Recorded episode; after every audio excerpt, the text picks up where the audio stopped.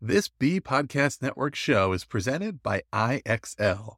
IXL's all inclusive online teaching and learning platform simplifies edtech needs and accelerates achievement in 95 of the top 100 U.S. school districts.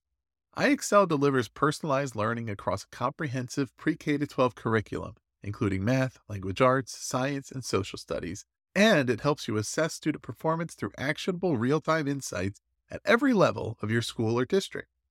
This one solution performs work that typically requires dozens of different tools. Want to find out why so many leading districts trust IXL? Visit ixl.com forward slash BE. That's ixl.com forward slash BE. TL Talk Radio, Season 4, Episode 24.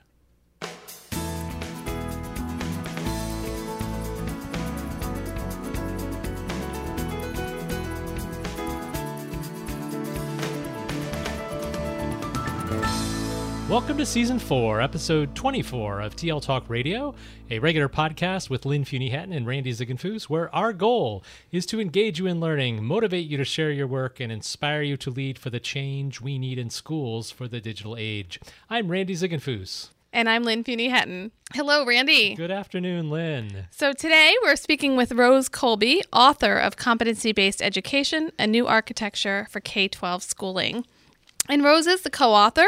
Um, she's a competency based learning and assessment specialist and serves as a national advisor and contributor to competencyworks.org. And Randy and I have utilized that resource many times. Yes. Uh, Rose is a fellow at Two Revolutions, where she coaches schools and districts nationally in developing prototypes for the future of learning and competency education.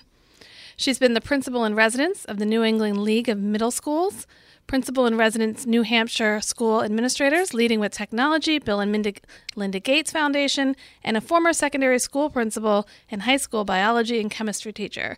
So she certainly brings a lot of experience to this. Um, she's shared many times at national conferences and forums on competency based learning and digital learning. Welcome to TL Talk Radio, Rose. Thank you, Randy. I appreciate it. We are uh, really excited to talk about competency based education because, um, as you can see from the questions later on, um, it's part of what we have as a profile of a graduate and a direction that we want to move in. But there are lots of challenges. So um, we've we've uh, learned a lot from reading your book, and we want to learn even more from having this conversation with you today.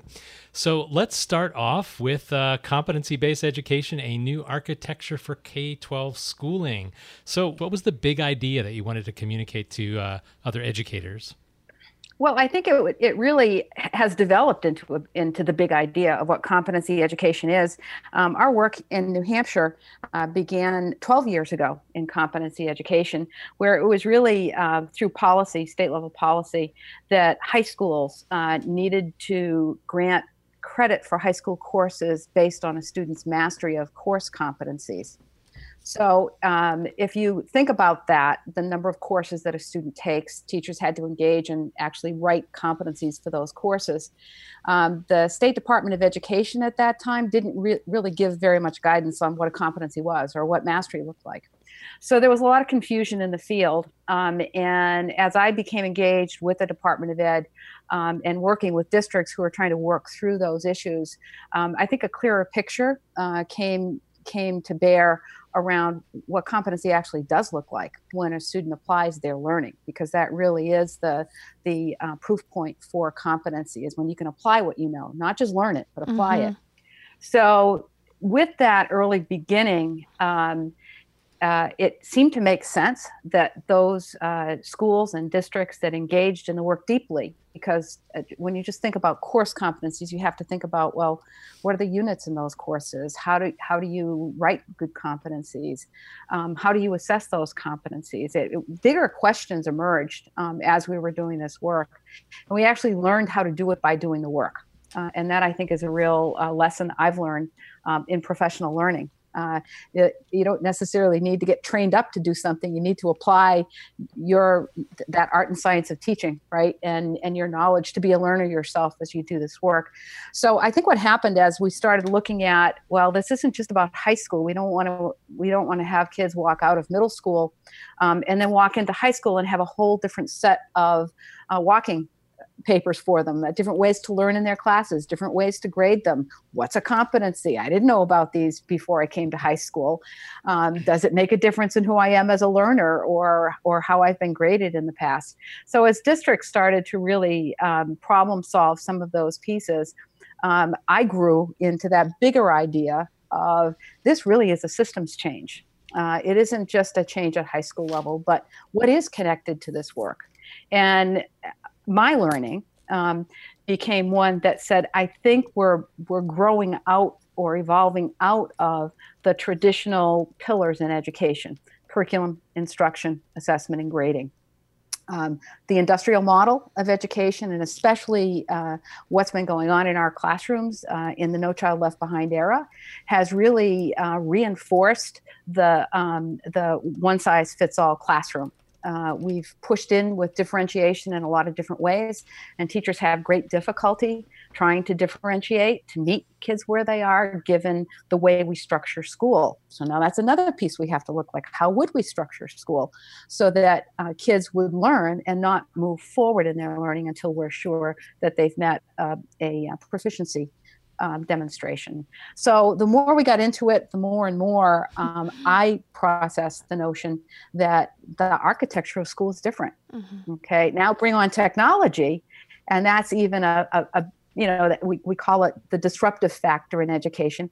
I think it has been, but I wish it might be more disruptive than it is uh, because we could use it. I think we, we could really look to um, technology and use it in uh, far better ways in our classrooms to have kids move along their own learning pathways, which doesn't mean to say that all of their learning is online. Um, I, I, you know, I do, do believe in that hybrid model where kids are engaging with, with adults who know them well um, and who guide them in a lot of different ways beyond the content delivery part. Mm-hmm. So, so that's really how my thinking started uh, uh, to emerge around um, helping teachers do this work, helping leaders lead this work and that led me to saying i think i really need to write about this mm-hmm. um, and i've done a you know i've done quite a bit of blog writing and that type of thing uh, for competency works and and several other um, sources uh, but I, I, it was just moving into a bigger piece than and we don't we don't have enough out there mm-hmm. for teachers and leaders to to help and guide their work so i felt a book would inform the work in the field mm-hmm. so it really is com- comes out of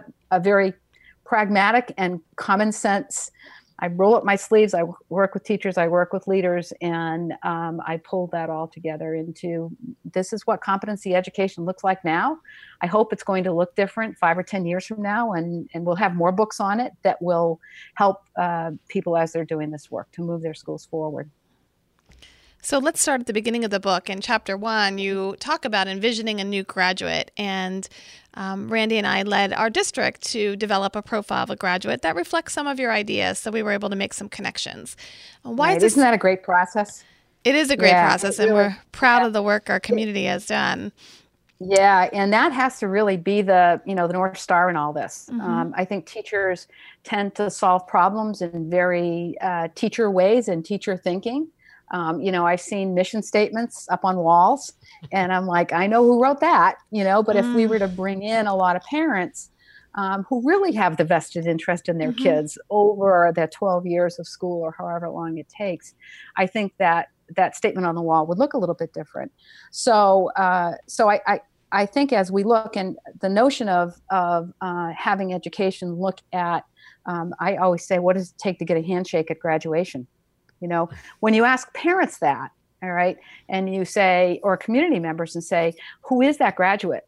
You know, what is that graduate walking off the stage with? They'll give you all, you know, these, these um, great descriptors of the qualifications or the characteristics, none of which happen to be the grades they got in an mm-hmm. English course or a science course. All right. mm-hmm. So as you develop the profile of the graduate, um, and I challenge parent groups when I work with them. I'll say, "How do you know that what you've just talked about is what your child is walking off that stage with?"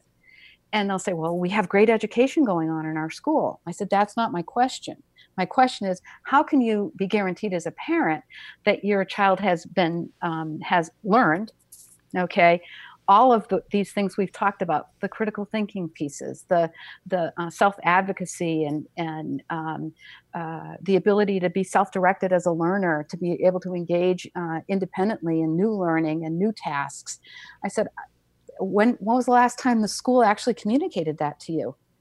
And they look and they say yeah you know what? Hmm. you're right so so that opens up the conversation to saying well not to say that what's been going on is inferior or bad. It's just we need to think differently about what we communicate about learning what we actually teach kids as part of their learning experiences and what we assess them on and, and what we communicate.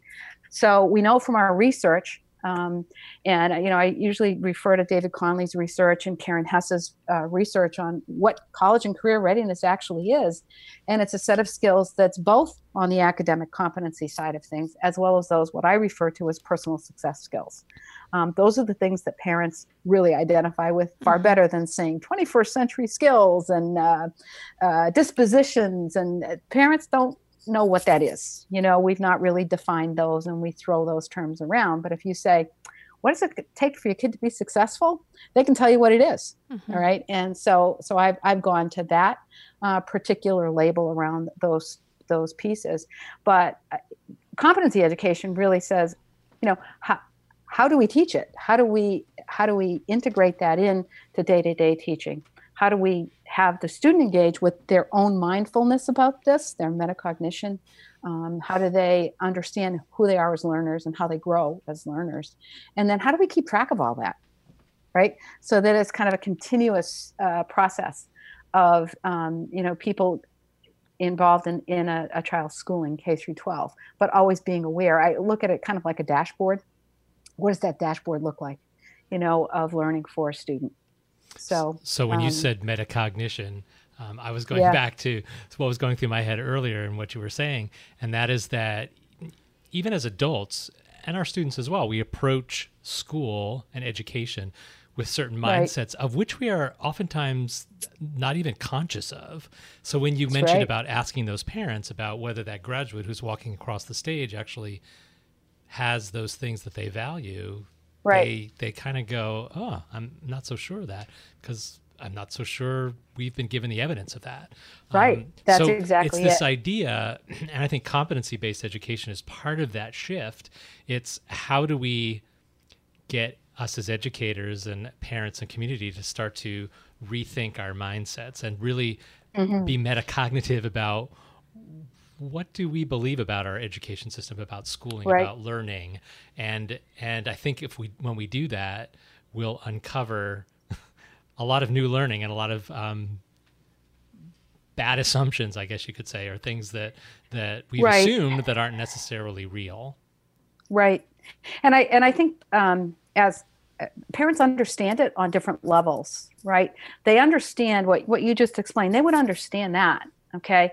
But they're faced with a system that says my child has to have a great gpa to get into the college of their choice so the system has to stay the same right? So and, and actually you know the university pictures on on competency based education is changing also so i think there's some big system shifts here um, both uh, uh, in k through 12 schooling as well as as higher education and uh, we, I think, as leaders in our schools and in our districts, need to be uh, talking to parents about this. You know, you, you just because you're, you're, you're pushing your child to get good grades, but is it okay? But it just if they graduate, you know, the top of their class, it doesn't mean they're going to be more successful in life. Those aren't the characteristics that make them successful. But let's talk about what will make them successful, regardless of a GPA and hard conversations to entertain. But I think we've reached a point in time where we need to to talk to parents that way and to and to talk to teachers also mm-hmm. you know um, because although they a lot of teachers know this you know and they especially if they have their own children or family members they still have to enter grades in a traditional manner in a, in a grade book you know uh, so there's there's some real deep um, upheavals i think in professional mm-hmm. thinking around a lot of this mm-hmm. So, so let's talk a little bit more about that. In, in your book, you mention um, many of our traditional structures look different in, in competency based mm-hmm. education, and you talk about learning pathways and grading.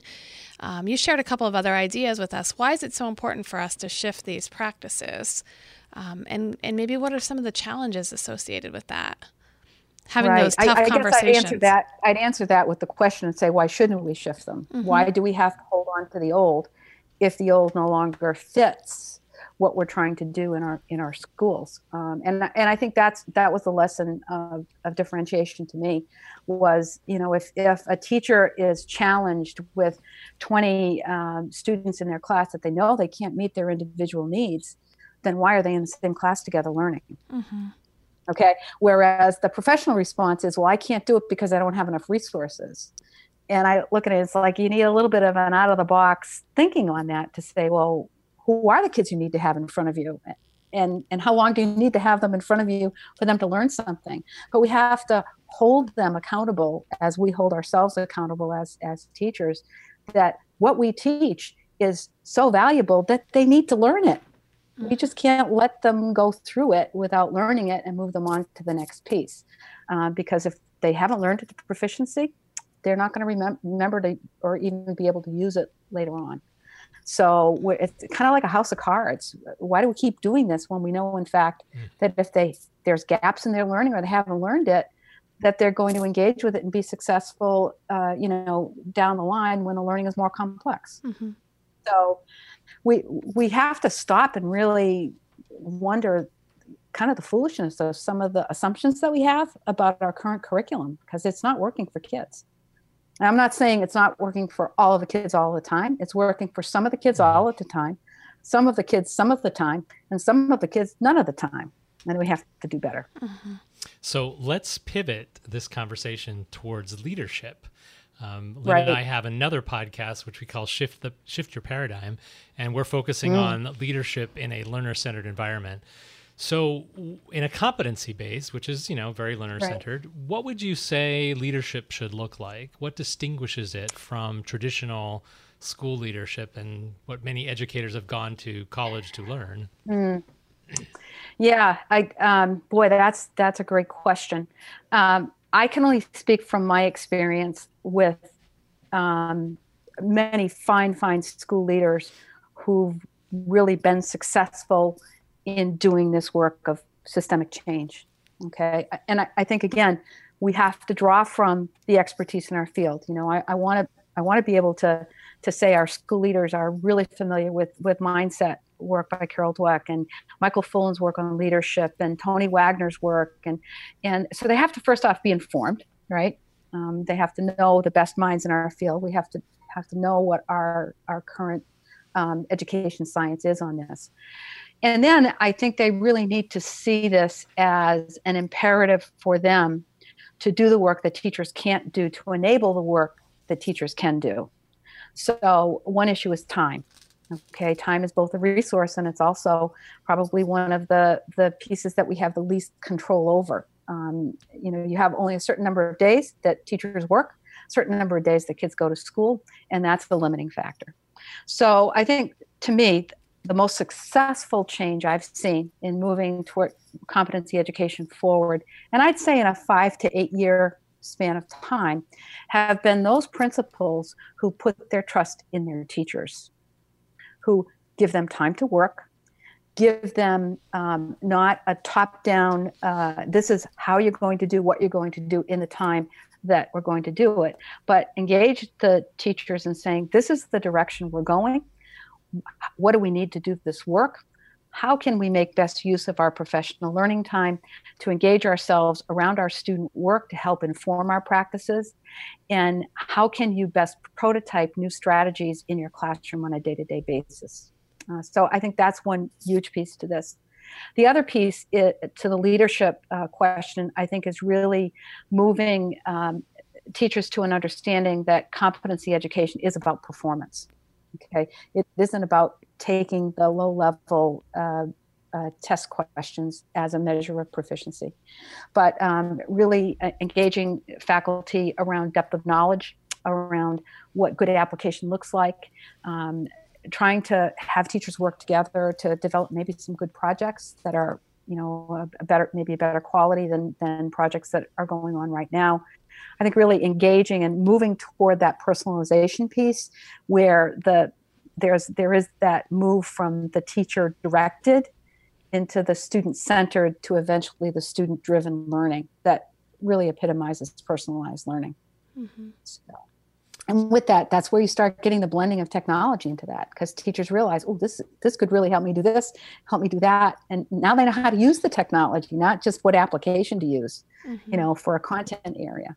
So, so one of the connections I made when you said leaders need to be informed is a connection to this idea of curiosity, and oh, you yeah. know, I think as leaders we have to remain curious as to how do we improve the system and not just improve it within that school centered framework that we're so comfortable working in but how do we become curious about looking right. looking to the edges and what are the things that are happening out there in more progressive education right. like competency based education reading right. books like what you've created reading or listening to podcasts and things like that but being mm-hmm. curious about learning more about yeah. this change yeah, but there's there's a, a, bit of a difference here that's that's that's happening though. I want you to think about the professional culture, right?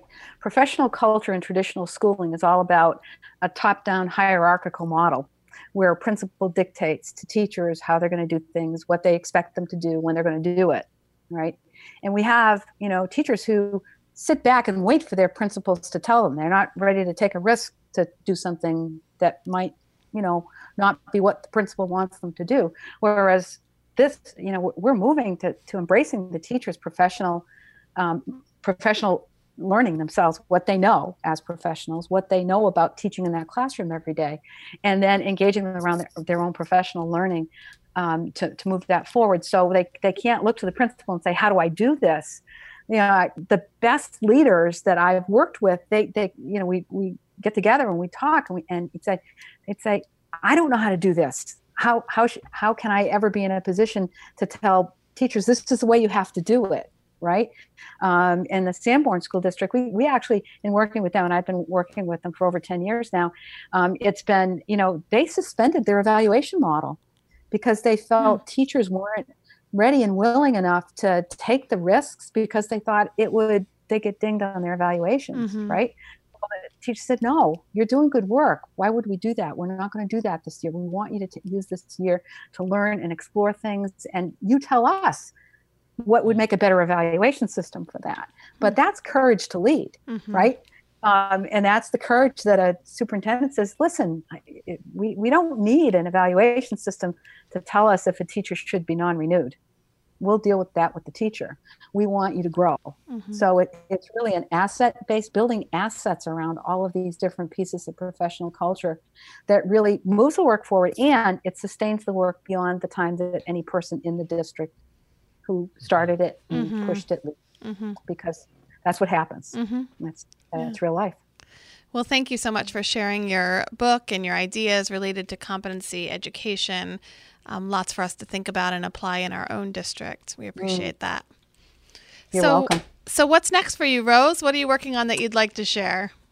Oh, I'm just really trying to uh, to um, help people do this work, to mm-hmm. continue this work. Um, and I, I, do work in, in several different states with lots of different teachers and, and leadership groups, and especially working on the design end of things with Two Revolutions, actually sitting down, uh, creating the, the portrait of the graduate, for example, and, and trying to look at the barriers to the work and what prototyping looks like. So there's a lot of design parts to this.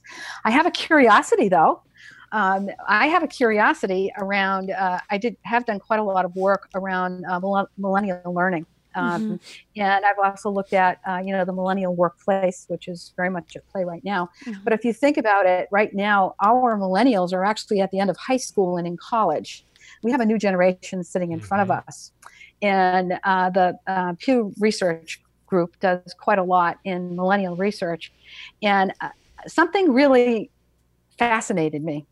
What fascinated me is today in our schools, 50 over 51% of our parents are millennials.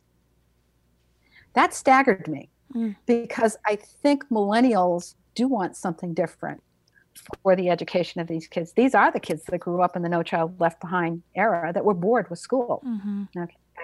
Uh, and we see that in the, da- the data sifts through. You know, we don't have as many boys that, that apply and attend college. We have more girls that finish college than boys.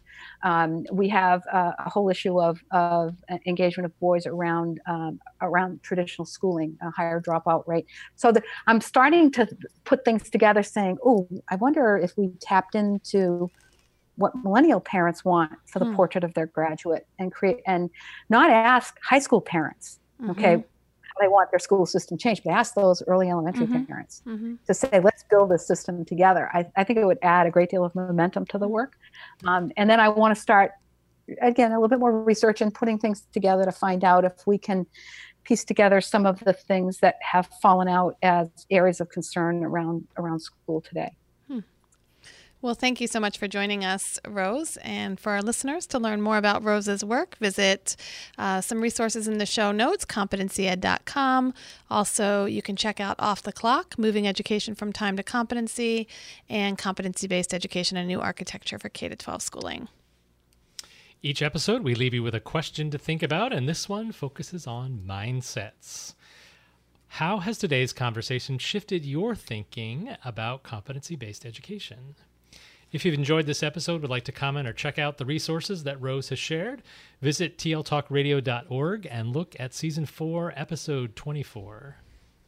That's all for this episode. We'll be back soon with more conversations featuring other innovative thought leaders. Thanks again, Rose. Thanks, Rose. Bye bye. Thank you.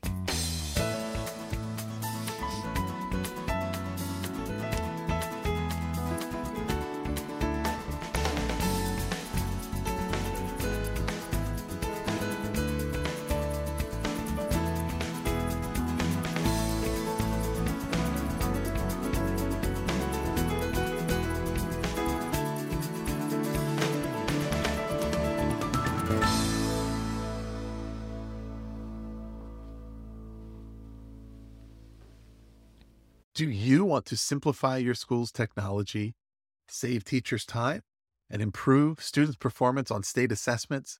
You can do it all, but don't waste another minute. Head straight to ixl.com forward slash BE to learn how IXL's research proven teaching and learning platform can help you achieve all of these goals. That's ixl.com forward slash BE.